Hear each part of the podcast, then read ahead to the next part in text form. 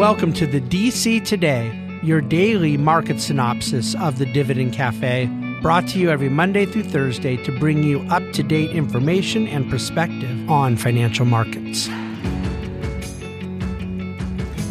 Hello, and welcome to the special Monday edition of DC Today.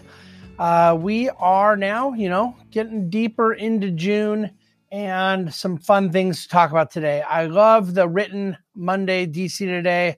Uh, I did cover a lot of ground, but I'm going to try to go through as much of it as possible with you here on the podcast and the video. I'm going to quickly get out of the way today's market action so we can go to more fun things. The Dow ended up uh, pretty much closed near the bottom of the day, down exactly 200 points, which is just 0.59%. Uh, futures were pointing positive last night and again this morning.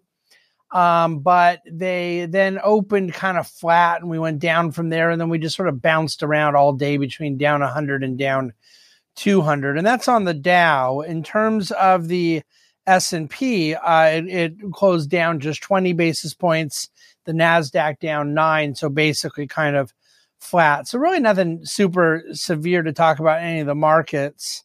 Um, I will say that when the OPEC Plus announcement came out yesterday, um, and I was kind of deep into the the markets last night. The futures on oil were above seventy four dollars, up about four percent. You um, had a bit different of a risk on appetite Sunday evening than ended up being the case on Monday. Uh, but things were just kind of muted all around today. We'll talk about oil and so forth in a moment. Um, within today's market, it was uh, communication services up the most, but only at 58 basis points. It was industrials down the most, but only at 71 basis points down. And so, you know, really kind of a little flattish and, and not a big deal in the markets. The, and, and speaking of flattish, the 10 year bond yield closed at 369, which is where it closed on Friday as well. So you had a totally flat day in the bond market by the end of the, at the close. Um, as far as speaking of not flat and more exciting markets, Friday, which was the biggest uh, rally day we'd seen in the market all year, I believe, uh, and certainly the breadth was the highest. You had 11 advancers for every one decliner in the S&P 500. Um, you now have 53% of the companies in the S&P trading above their 200-day moving average. It had been as low as 40% last week. And so, look, we spent most of 2021 with over 80% of the market trading above its 200 day average, uh, moving average. It has not been back to that level since about the beginning of Q4 2021. And uh, yet, you know, stuck here around the 50% range would suggest a kind of a uncertain market. Um, news wise over the weekend, I mean, President Biden signed the bill into law. The Senate had passed it, the House had passed it earlier in the week. And so the debt ceiling deal is signed and done, and we're kind of over that. Um, but in terms of the uh, news over the weekend that I wanted to focus on, I do plan to talk in a moment about the oil markets and and what exactly was said out of OPEC plus. But I think that this um, release from the uh, vice chair of the Fed, who's the director of supervision, and the early reports that are not official or confirmed, indicating potential plans to make um, large banks add about 20% to their capital uh, requirements. I think it's a big, big deal. That's a real form of tightening. And uh, they also, by the way, are uh, decreasing the level that they're calling a large bank in terms of what's the level of assets you have to have to be subject to these stricter capital requirements. It was going to be $250 billion in assets at a given bank. And they're now talking about lowering that to 100 billion. So we want to follow that carefully. I think it all the more speaks to something I wrote in a Dividend Cafe a couple weeks ago but um, tightening the level of lending capacity at banks and thereby probably increasing appetite for private credit as well. So there's two sides to that coin. Um, as far as within the NASDAQ surge and certainly big tech's move here in the last couple of months, um, you know, it's a fair question. Is is this a, a more speculative fervor that you know may not end real well? And I do want to point out that call option buying on large cap growth and, and big tech names is hitting all time highs.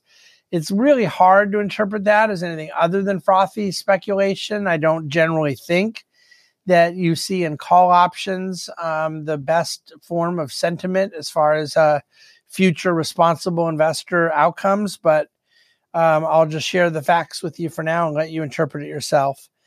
Um, there is a link in the DC today that I would check out if you're so interested in keeping an inventory of the different levels of crypto coin failures going back a number of years. It's quite funny and also quite fascinating. All right, so we know the Senate passed the debt default bill. We know Vice President Pence has pulled papers to announce a presidential bid himself this week, and we know New Jersey Governor, former New Jersey Governor Chris Christie, is said to be uh, entering the race this week as well, uh, along with North Dakota Governor Doug Burgum.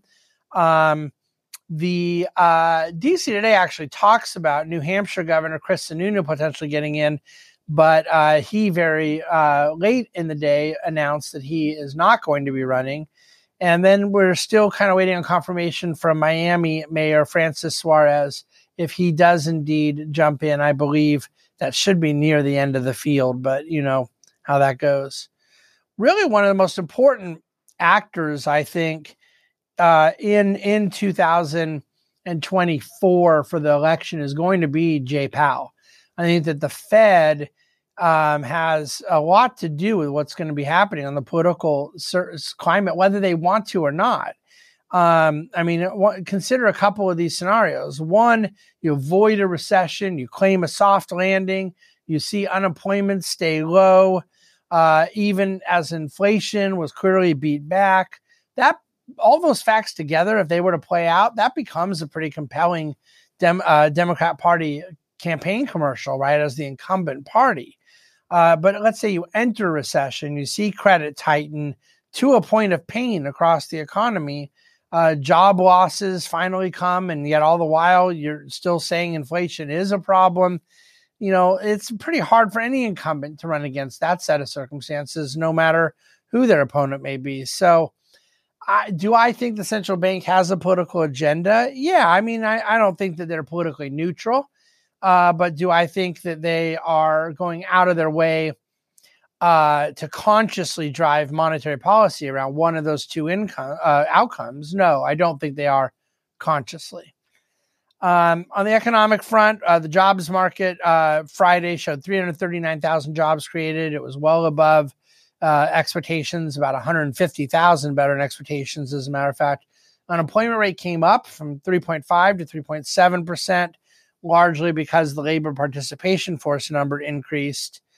The um, household survey, by the way, showed 300,000 jobs lost in May. So you're not getting alignment of indicators the way you might want to see. But the BLS survey um, itself showed a decline in hours worked from 34.4 to 34.3. Not a huge decline, but nevertheless, you're not seeing that greater work week. Um, so it was a mixed bag. It was a very classic mixed bag probably skewed slightly to the positive side, but there were a couple detractors in there as well. But here's the thing is if you believe there is job growth, which I do, and you believe there's muted GDP growth, which there obviously is, that is called really poor productivity. More people working, producing the same, just means that there is less productive activity in the economy. Um, this is in line with my Japanification theme I talk about all the time. By the way, ISM services came in today uh, barely above expansion, much lower than had been expected. 50.3 versus 52.4. You saw new orders fall, fall quite a bit. Prices paid dropped as well. So not into contraction mode, but nevertheless a little a little downer of a, a services monthly number. I love the chart that I have in the DC Today today regarding house prices, and it's adjusted for inflation. The chart is not uh, requiring looking at what the inflation is, but it's actually adjusting for the inflation. um, that basically, you know, home prices um, net of inflation are up 120% over the last 50 years, while while income is up, uh, you know, barely 18% net of inflation. Um, I think that basically the better way to put it is relative to income. Uh, median home cost about two times median income 50 years ago. It's now basically about um, four, four and a half times.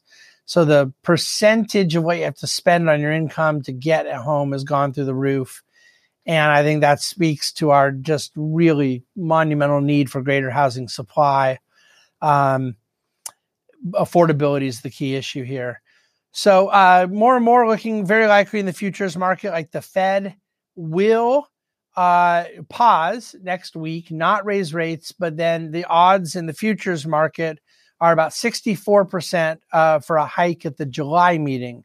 So 79% chance right now in the futures market of no move next week, 64% chance of a hike at the July meeting.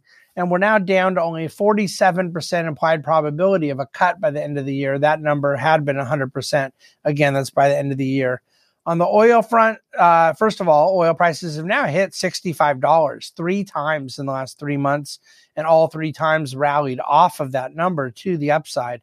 But uh, last night, Saudi Arabia announced they'll cut oil production additional million barrels per day in the month of July. Um, that uh, brings their production to the lowest level it's been in years.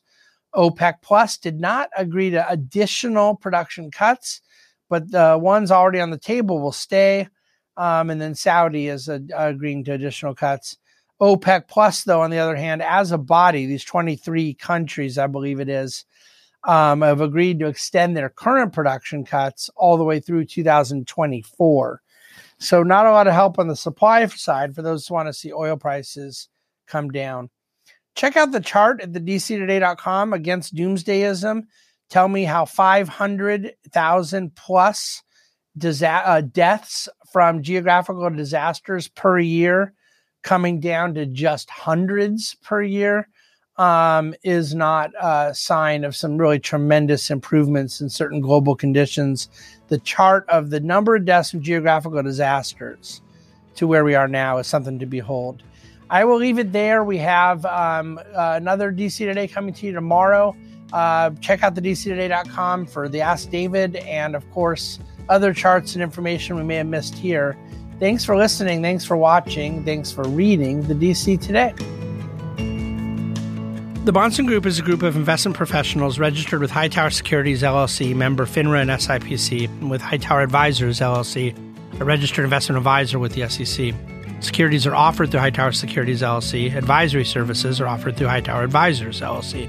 This is not an offer to buy or sell securities. No investment process is free risk there is no guarantee that the investment process or investment opportunities referenced herein will be profitable. Past performance is not indicative of current or future performance and is not a guarantee. The investment opportunities referenced herein may not be suitable for all investors. All data and information referenced herein are from sources believed to be reliable. Any opinions, news, research, analyses, prices, or other information contained in this research is provided as general market commentary and does not constitute investment advice.